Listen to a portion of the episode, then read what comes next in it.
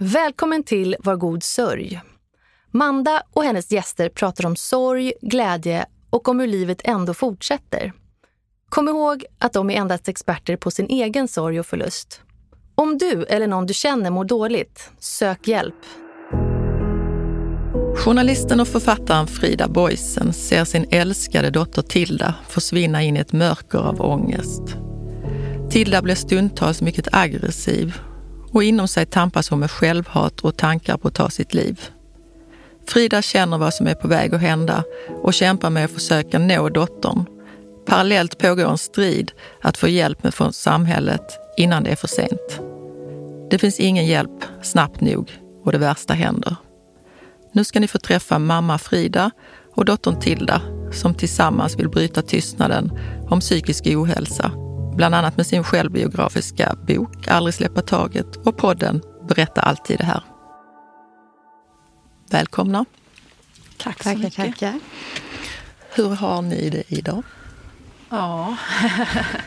ja, det är faktiskt det finaste av allt. Den här eh, boken som vi har skrivit eh, har ju läkt oss. Mm, verkligen. Ja, men jag tycker vi har jättebra idag. Det är så mysigt så. Men det, det jag sa det lite innan när vi pratade också, att det är liksom, vi kan ja, men bara komma hem och mysa med varandra och kolla på en serie och kramas och prata och bara ha det kul med varandra. Liksom. Att även fast du är min mamma så är du liksom en väldigt bra kompis också. Så det, det känns fantastiskt att ha den relationen vi har idag. Mm, jag fick en jättemysig kram här precis innan vi gick in i studion. ja, men, man, man tror nästan inte det är sant eh, när vi själva läser boken som vi skrev alldeles nyss och liksom ah, hur illa det var bara för några år sedan och att det kan bli så mycket bättre. Mm. Det hoppas vi kan ge hopp faktiskt till andra. Ja, Ja, det dig. går att vända. Det går att vända fastän det kan kännas helt omöjligt. Vi var nyss på bokmässan och jag tror vi kramade säkert 500. Mm. Eh, många föräldrar men också många unga och tonåringar och, och barn som är mitt i det här helvetet som vi var i bara för några år sedan. Och alltså man känner, oh, gud man är liksom där på en sekund när man ser Liksom det kommer fram typ en mamma och säger så här, min dotter heter, och så säger de ett namn och redan där ser man hur bara tårarna är liksom rinner över och nej, man liksom bara vill kramas och man vet precis vad det är. När du hör Tilda berätta sin historia, som, ni har ju den tillsammans men ni är ju, som vi har pratat om, individer. Två olika individer. Hur känns det? Oh, det har ju varit hemskt ibland när eh, jag har fått läsa dina kapitel och jag har suttit och skrivit på någonting annat och så byter vi och sådär och så tänker jag, oh, herregud, var det så här det var? Alltså jag minns exempelvis när jag läste det kapitlet om när du eh, är inlåst i den här isoleringscellen. Eh, och ja, det, var, det var chockartat för mig. Jag var liksom helt övertygad om att Tilda hade haft en, en psykolog som hade varit hos henne och kramat henne och varit där för henne efter liksom det absolut värsta hade hänt. Så att, att, att få en inblick i hur, hur fruktansvärt vidrigt det var, de tankarna du skriver om då, blev en chock. Så ja, men jag är samtidigt tacksam att jag fick läsa. Och det tror jag är så bra, det här med att skriva faktiskt ibland. Att ibland är det så svårt att prata om vissa saker. Man kanske inte ens tänker på att berätta om det förrän man väl sitter och skriver och liksom tränger djupare in i sina tankar och upplevelser. Psykisk ohälsa, det vet vi påverkar hela familjen. Ni alla var inblandade, lillebror, pappa och mamma och du, Tilda. Jag tänker, hur känns det i dig, Frida, när, man, när du ser din dotter sakta? För ni hade haft ett väldigt nära för Sådär som man också har kanske med sin dotter innan tonåren och sen händer det någonting. Tänkte du först, men det är tonårs... Eller vad tänkte du? Mm, jo, men det tänkte jag. Jag tänkte så här, jo, jo, men det här är normalt. Liksom. Så, så är det ju. Man går igenom tonåren och det är ju en del av livet att eh, bli en rebell och liksom, men stå på egna ben och, och liksom, ja, smälla i dörrarna och säga typ dra åt helvete och sådär åt sina föräldrar. Det gör nog de flesta någon gång. Och det, det tänkte jag, ja men det är väl sunt, det är en del av livet. Men sen insåg vi ju att det här är något helt annat. Liksom när du började skada dig själv eh, och när du inte kom, kom iväg till skolan. Det gick inte. Du mådde för dåligt och du bara skriker men jag mår så jävla dåligt. Vad är det du inte fattar? Och och jag i början kom jag springandes med liksom termometern och bara liksom, och sådär, men vad är det? Och liksom, men, bara, men snälla gumman, kan du inte försöka gå? Och jag bara kände, du är ju inte sjuk, trodde jag i min ignorans. Liksom, för jag såg ju inga, inga, inga fysiska tecken på sjukdom. Och I början fattade jag inte hur illa det var. Men, eh, men det här självskadebeteendet då, eh, hur, det dolde du väl? Mm, mm. Hur kunde du, när såg du det då, Frida? Ja, alltså rent vad jag såg var ju när du liksom slog dig själv alltså typ med knytnävar i huvudet och, och, och sådär. Det var ju väldigt tydligt och hemskt att se verkligen. Fruktansvärt hemskt.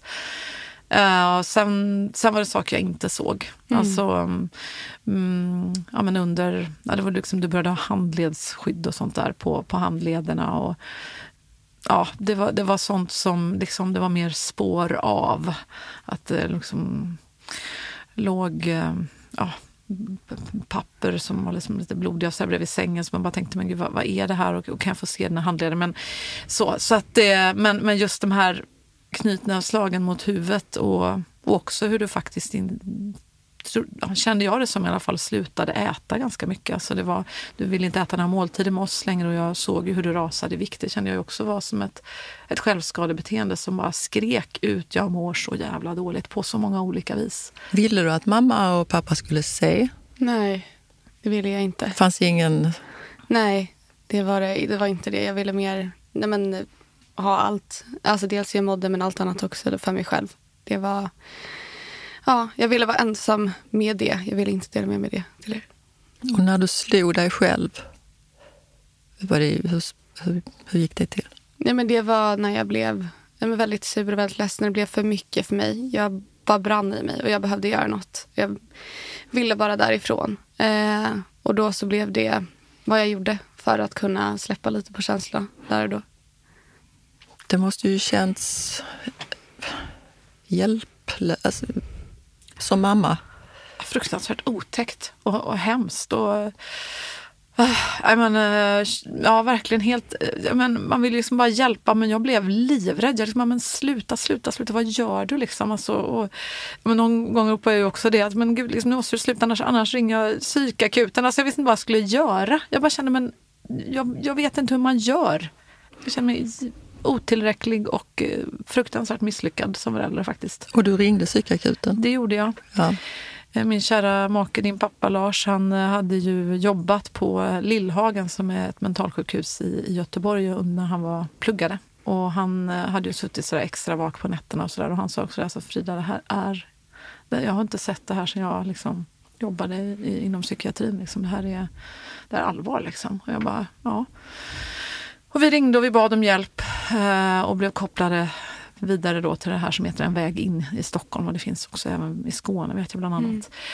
Men som sagt, den, det var ju inte, jag trodde att vi skulle få hjälp direkt. Alltså, för jag kände att det här är så allvarligt. Det här är en, ett barn som skriker om att hon inte orkar leva längre och skadar sig själv på ett farligt sätt. Det här är ju akut. Men eh, det var ju inte, handlade inte om dagar eller veckor utan om flera, flera månader. Mm. Det, det gör mig så illa också att tänka på att det är andra barn och andra familjer som vi träffar och som vi får kontakt med varenda dag nu. Vi mest som läser boken eller lyssnar på boken och, och berättar att de är mitt i det här helvetet nu och de, de är ju helt desperata.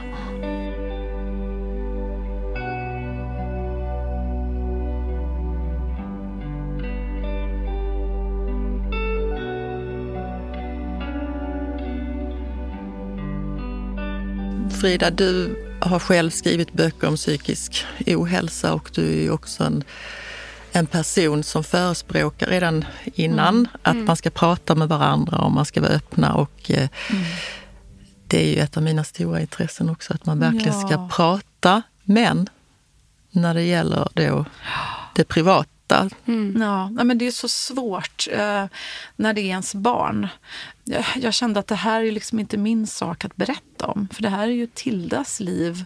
Det är ditt liv och mm. din integritet. Och det är ju väldigt personligt om det Ja, det är ju en sjukdom. Alltså när man mår bra och inte mår bra psykiskt. Men det, är ju, det är ju din sak. Samtidigt så vill man ju så gärna hjälpa sitt barn.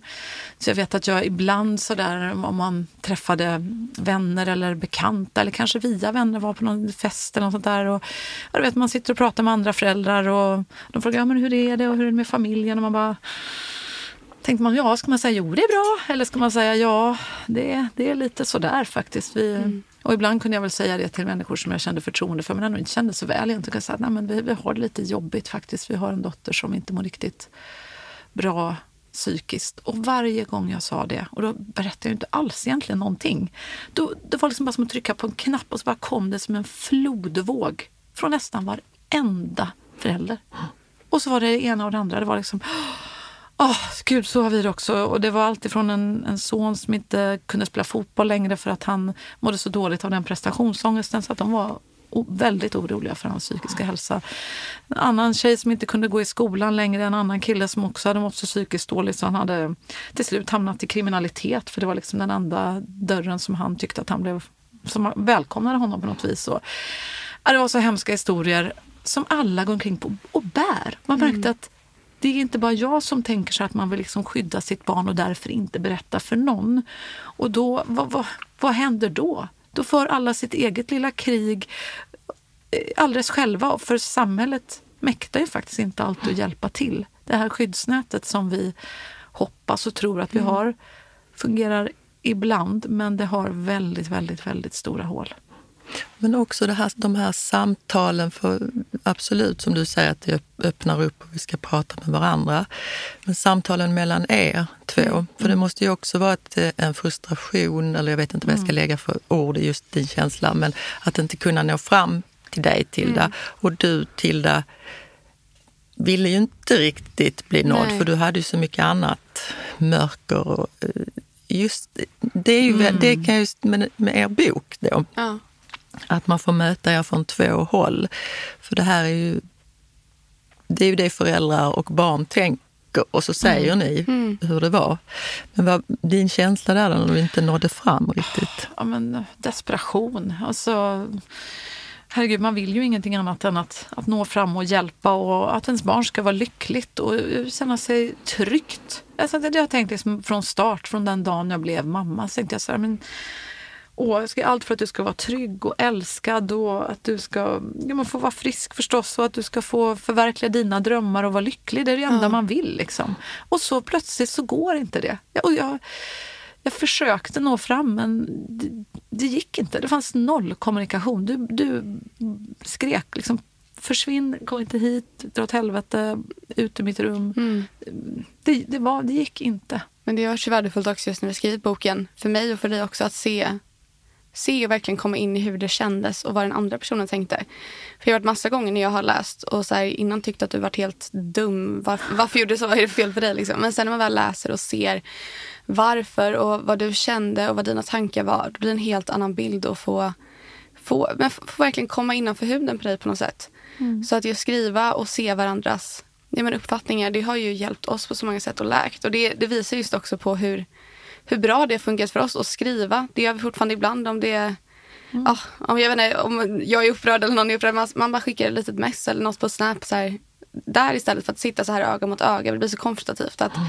faktiskt skriva för man kommer lättare fram då. Så för oss har det betytt allt för relation egentligen. Och det där med att komma in under huden, mm. det kanske var lite det du, du längtade också lite efter ja. mamma och komma in, kanske inte direkt, du kanske inte tänkte direkt under huden. men, att få mamma lite för dig själv. Ja, nej, och... det är klart. Oavsett när det var att jag kände så här, men ni fattar ingenting. Det blev bara missförstånd, ingen idé att vi ens försöker. Mm. Så ville jag självklart bara att allt skulle vara som förut. Att det skulle vara som när jag var liten och jag var världens gladaste och vi hade världens finaste relation och hoppade och åt glass och höll på. Liksom.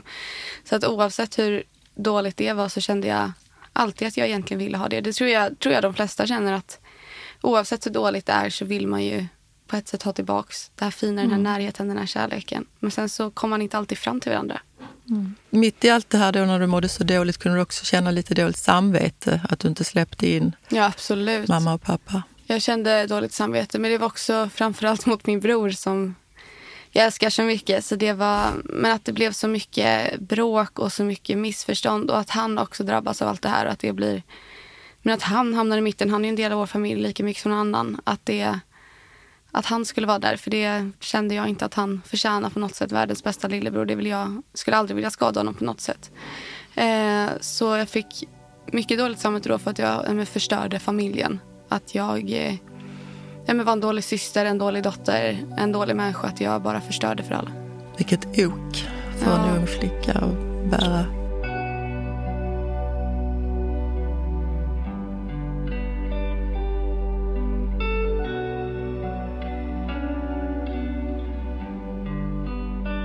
Gå till den här, nu kallar jag också den incidenten Ja, det är det som Arvid, inte avser. det är ju Arvids ord. Ja, Ehm, du var ju där, jag var där. Din Lars pappa Mm. var där och Arvid var där. Berätta. Ja, nej men eh, det är ju en, eh, en kväll då eh, vi har ju varit hos den här ADHD-läkaren tidigare på dagen som har klämt ur sig de här orden att, eh, ja, att det bara är, är bra att Tilda har gått ner i vikt för att han tyckte ju då att du var överviktig. Det var ju bra att hon har tagit tag i det här. Och jag känner liksom hur ont det här gör i både dig och mig. Och, och, och, och jag bara känner hur tårarna bara rinner. Jag bara fattar hur jävla ont det här gör i dig. Och han, han till och med klämmer ur så att det skadar inte om du går ner några kilo till. Jag bara tänker, men gud, är det här en psykiater som säger sånt här till en 16-årig tjej som redan mår psykiskt dåligt? Liksom det, jag, åh, gud, jag, mådde, jag, jag var så frustrerad. Så. I alla fall den kvällen så går du ut. eh, Du festar, förstår jag ju, med dina kompisar. Och jag har aldrig tidigare märkt att du är berusad, men nu märker jag det. Tidigare på kvällen får jag också ett mess från eh, någon som jag inte vet vem det är, på Instagram. Någon människa som säger, är inte det här din dotter? Ser inte det här lite farligt ut? Och då sitter du och tjuvröker i ditt fönster eh, och dinglar med benen och utanför fönstret. Det ser ju livsfarligt ut för det är ju högt ner. Och jag beordrar hem dig när jag ser det här messet. Eh, Och du kommer hem och står liksom och vinglar i hallen och då säger jag till ja, Lars då att jag, jag tar det här snacket med Tilda själv bara så att hon inte sätter sig i fönstret och slipper vara två mot en. Går in i ditt rum, ska ja, försöka då säga att liksom, jag tänker vi pratar om det här med alkoholen imorgon, men bara en sak. Eh, det här med, men jag kommer aldrig till att ens komma till att säga att sätt dig inte i fönstret för du är så rasande, helt rabiat, galen typ känns det som. Du skriker, puttar ner mig på sängen, är jätteaggressiv, sliter av mig eh, den här röda tröjan jag har på mig och, och, och pappa och lillebror Arvid hör ju det här. Vi sitter och kollar på någon film i vardagsrummet. De springer in och Lars säger liksom, men vad gör du till liksom, Sluta, vad gör du med mamma? Och liksom ställer sig emellan på något vis. Och, och, och Arvid liksom gapar i dörren. Mamma, jag ringer 112. Jag bara tänkte, men nej herregud, vi är ju två vuxna, det är lugnt. Liksom. Vi har ju kontroll, vi är hemma. Så jag ska fram och liksom lugna honom och då ser jag hur hans ögon spärras upp och hur han ser över min axel och han skriker Mamma, hon hoppar. Och, och så ser jag dig försvinna med huvudet först ut genom fönstret. Och det, ja, det känns som en sån fruktansvärd mardröm. Eh, och hur pappa Lars slänger sig efter dig och får tag i dina ben och drar dig upp. Eh, och samtidigt hör jag ju då hur telefonen i Arvids hand säger 112, vad är det som har hänt? Och då har ju han ändå ringt. Och fast jag har sagt att han inte ska. Och det tycker jag också är så otroligt och fint och typiskt att han som barn förstår allvaret. Han förstår vad som håller på att hända innan vi vuxna gör det. Mm. Det kanske är att ni alltid haft ett så otroligt starkt band ni två som syskon. Eller så är det bara att barn är så otroligt klarsynta. Eh, så lillebror och pappa räddar ju livet på dig där. Och, och Lars lyckas med någon slags superkrafter få upp dig ur det där fönstret och eh, eh, brottar ner dig på golvet. Och, eh, han säger ju sen flera gånger liksom, när han bara står. När, ja, polisen kommer ju väldigt snabbt och springer upp där. Det är som liksom inte... Ja, usch, det är helt chockartat. Jag minns hur han liksom bara står och håller framför sig med händerna så här liksom, och bara säger till mig om och om igen att det var mindre än en sekund, Frida. Det var mindre än en sekund.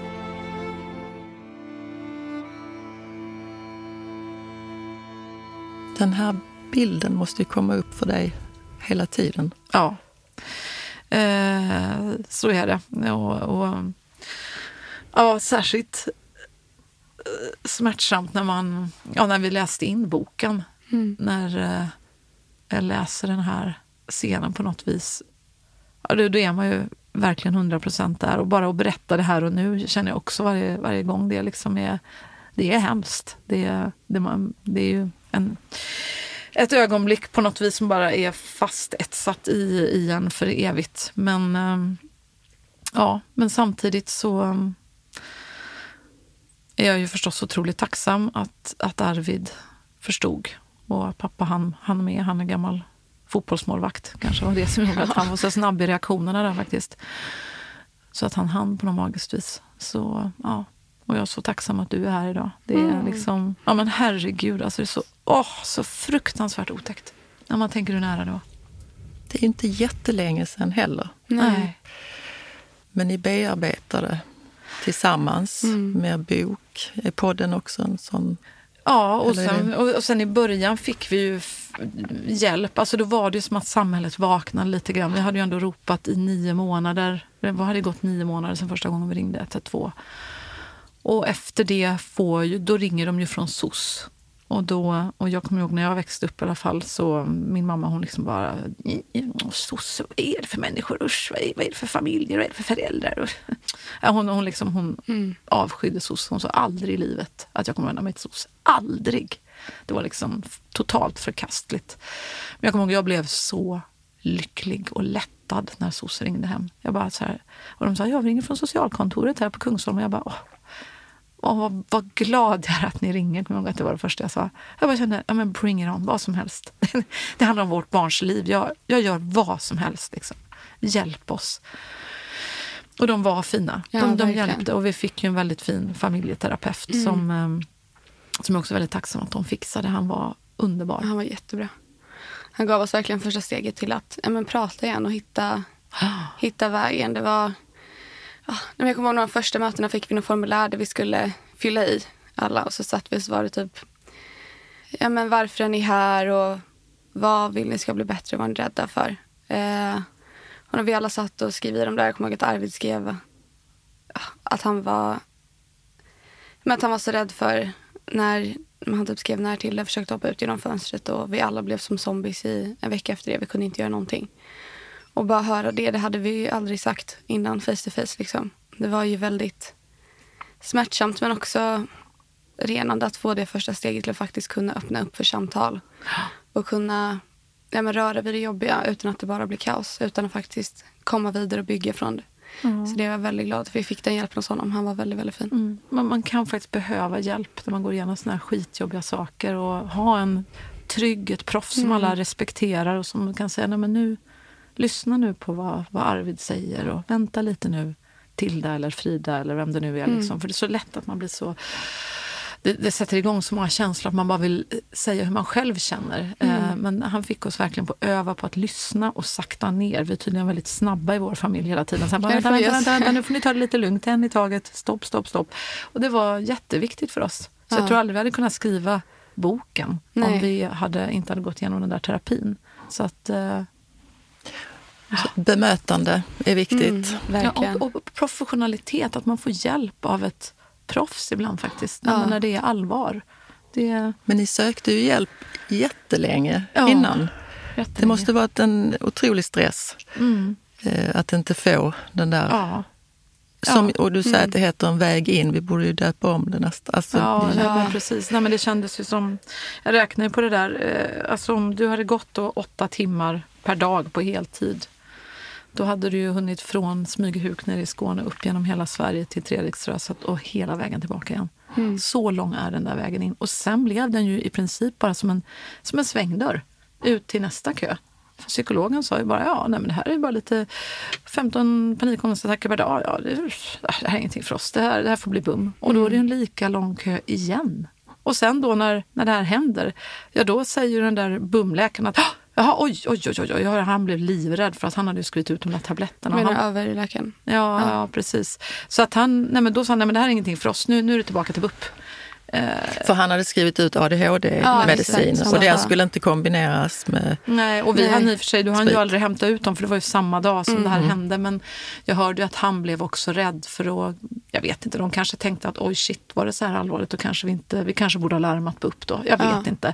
Men eh, då blir det ju igen, alltså, och det här skyfflandet fram och tillbaka mellan köer och system. Mm. Alltså det, ja, jag, jag, jag känner verkligen för, för alla barn och föräldrar som är mitt i det här nu. Jag, jag är med i flera såna här Facebookgrupper för, för hemmasittare bland annat. Och anhöriga och det kan jag verkligen rekommendera om det är någon som lyssnar som inte har hittat till, till eh, de grupperna och som har det så här nu. Att det, det kan vara fint för där finns mycket erfarenheter och bara att man kan dela och tipsa varandra om, om Mycket vägar. stöd också. Mm.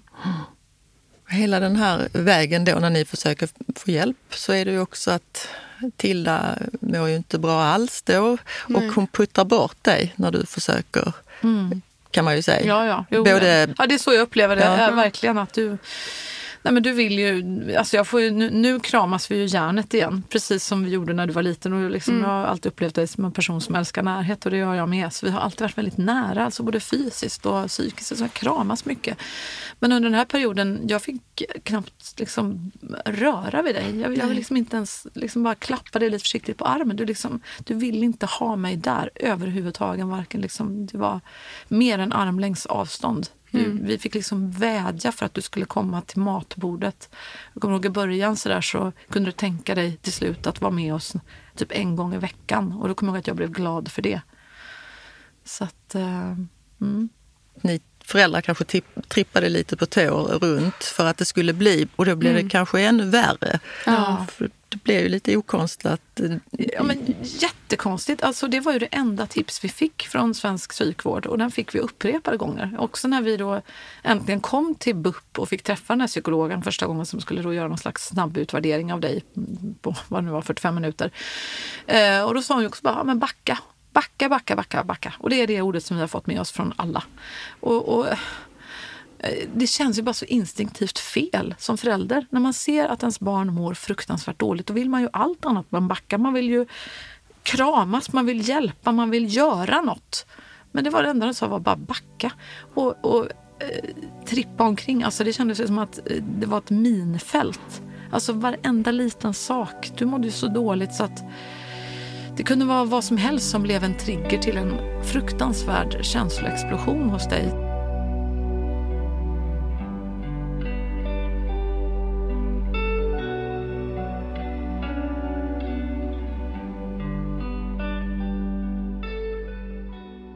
Vad skulle du Tilda velat att mamma gjorde?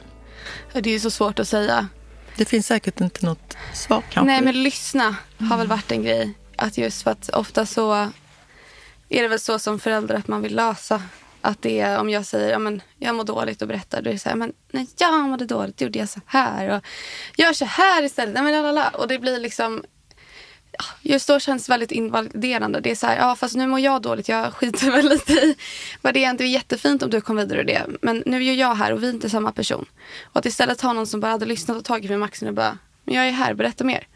Det hade varit så mycket mer hjälpsamt än att höra, höra vad du har gjort för taktiker innan. För det är också bra, men det är inte det jag behövde då. Och det, jag tror att det är viktigt att bara lyssna och släppa på, på vad som hänt en själv ibland. Bara, bara vara där. Eh, och sen också skriva har ju varit jättebra för oss. Som jag, jag sa att det måste ju inte vara en bok direkt. Men att det bara är ett mess, en, en snap, någonting. För det blir så mycket lättare att faktiskt prata eller ta första steget till att prata om jobbigare saker där. För det, man får lite distans till det. Det blir inte att man misstolkar en ton eller någon säger ett fel ord och det blir bråk. Utan det blir, alla får ta tid, man får luta sig tillbaka lite, man får tänka, man kan formulera sig och man kommer faktiskt framåt och har ett bra samtal. Så för oss har det verkligen hjälpt vår relation mycket. Så det skulle jag säga kunde gjorts annorlunda. Men sen så det är inte så lätt när man väl är där. Men det är vad som har funkat för oss i alla fall. Har du lärt dig någonting? Ja, eller? jag hoppas för gud att jag har lärt mig någonting. Det tycker jag. tycker, ja, du Ja. tycker det. Men då så, det var ju skönt. Tack. Ja, varsågod. Ja, nej, men, eh, ja, men jag, är det någonting jag har lärt mig så är det väl förhoppningsvis det. Vad Lyssna. hemskt att säga. Har du lärt dig Nej, men något? nej, jag är jättetacksam för den frågan. Och jag tycker att lära sig saker är det finaste vi kan göra som människor. Så jag är väldigt tacksam för det. Jag tycker att jag har försökt att lära mig att lyssna ännu mer. Lyssna mycket mer. Vänta. Ha tålamod.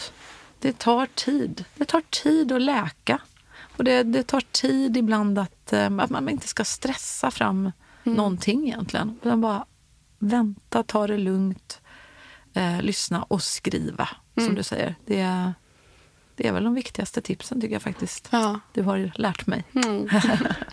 och om man inte kan skriva, då kanske finns andra. Mm. Du har ju mm. andra sätt som man skulle kunna uttrycka. Ja, verkligen. Men som jag målat mycket, sjungit mycket. Att få det uttrycket också, mm. det är väldigt, väldigt fint. För det blir också en glimt lite in i ens mående. Ja. Du vet ju att du har beskrivit när du har mm. kommit in i mitt rum och sett mina målningar. Mm. Vad är det du har?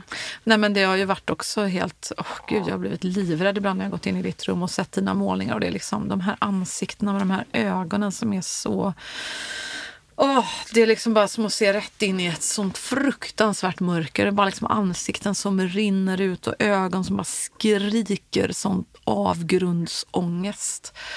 Så ja, gud, du har verkligen blivit rädd ibland när jag kommit in i ditt rum och, och sett de där målningarna. Mm. Men jag tänker också att det här med om man inte kan skriva, det behöver liksom inte vara någon perfekt svenska.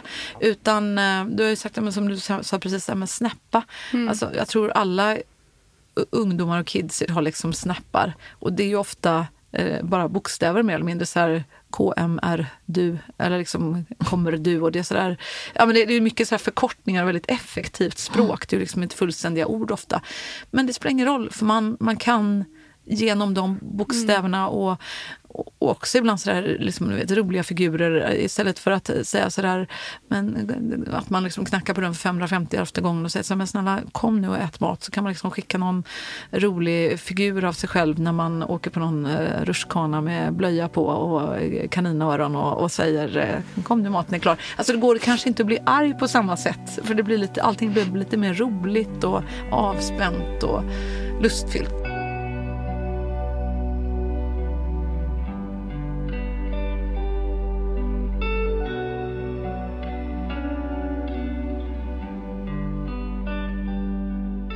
Det du säger, mm. att eh, Alltså här hur man ska möta, att man ska, eller som du säger, Fri, mm. båda två säger, mm. att det är viktigt att våga när ett barn, eh, hur barnet än mår, just är det tonår eller vad det än är, att inte ge sig. Att man ska mm. in på något vis, men, inte, men kanske hejda sig lite. Mm. Men att våga. För jag, mm. jag inbillar mig att många föräldrar kanske också, nej, äh, nu får han eller hon vara för sig mm. själv. För att mm. det må... och, precis, och det var ja. det jag tyckte psykvården sa. Mm. Jag uppfattade det i alla fall så, för de sa ju backa, låt henne vara, ja. backa. Och då blev det som sagt, du liksom skrek också, men låt mig vara, liksom försvinn ut härifrån. Och då, ja, men till slut så satt man ju lite förskrämd där i vardagsrummet och liksom vinkade lite mer när du kom. Hej, hej gumman, hur är det? Och liksom då bara liksom, antingen bara fnös du eller liksom sa något som kanske inte var så trevligt och så vek du in i ditt rum. Ja, men jag menar, och då satt man och tänkte, jaha, nej, det kanske är bäst att vara här lite då. Så eventuellt gick man bort och körde den här lilla hur är det liksom, hallå? Ja. Och, och, då kanske du bara skrek, men ut härifrån. Jaha. Mm. Mm. Men jag, förlåt, jag, ja. jag, jag, men jag tror också det är så viktigt för jag kan tänka mig också att många kan vara lite rädda för att ens öppna upp för det här samtalet. Det behöver inte vara att man mår jättedåligt men bara att man har ett samtal men liksom pratar om det här med psykisk ohälsa, man mår. Men många kanske är rädda för det för att det blir som att det blir så på riktigt då.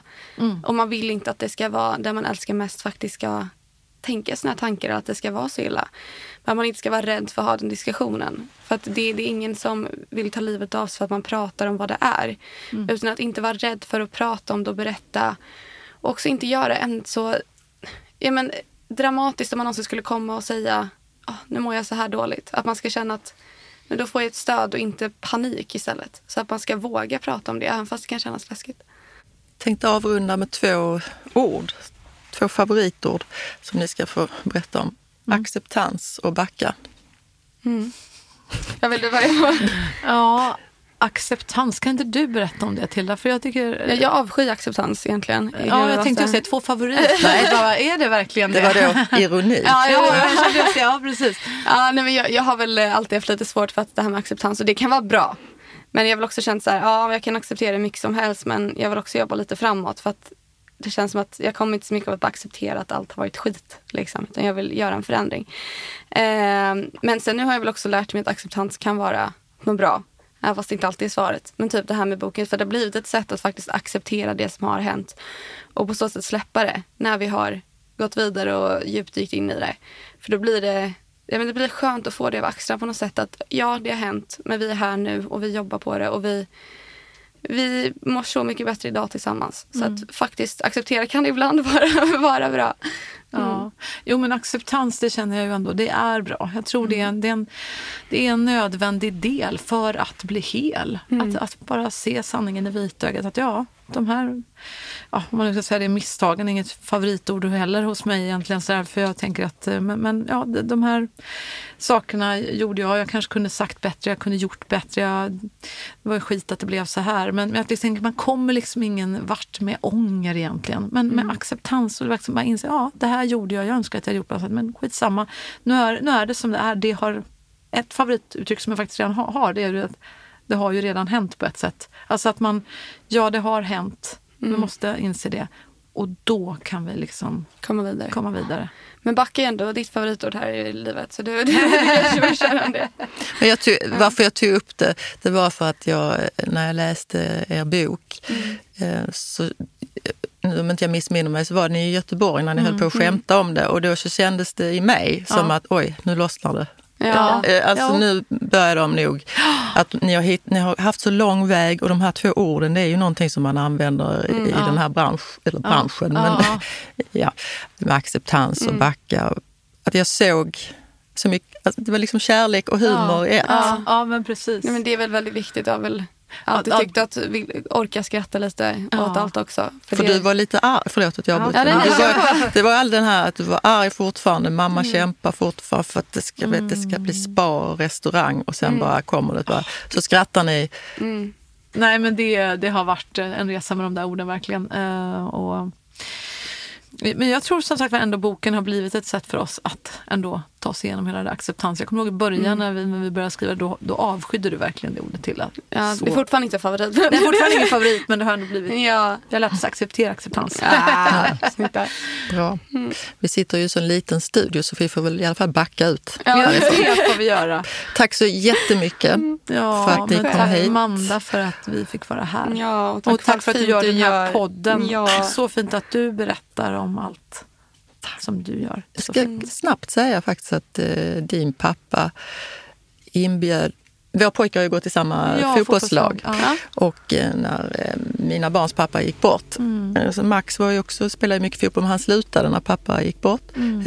Eh, hans pappa. Men då var ju er, er pappa, Lars. Lars snabb. Han var ju fotbollslagets eh, ledare. Mm. Ja. Så han var snabb på att försöka bjuda in Max Ja, igen. Fint.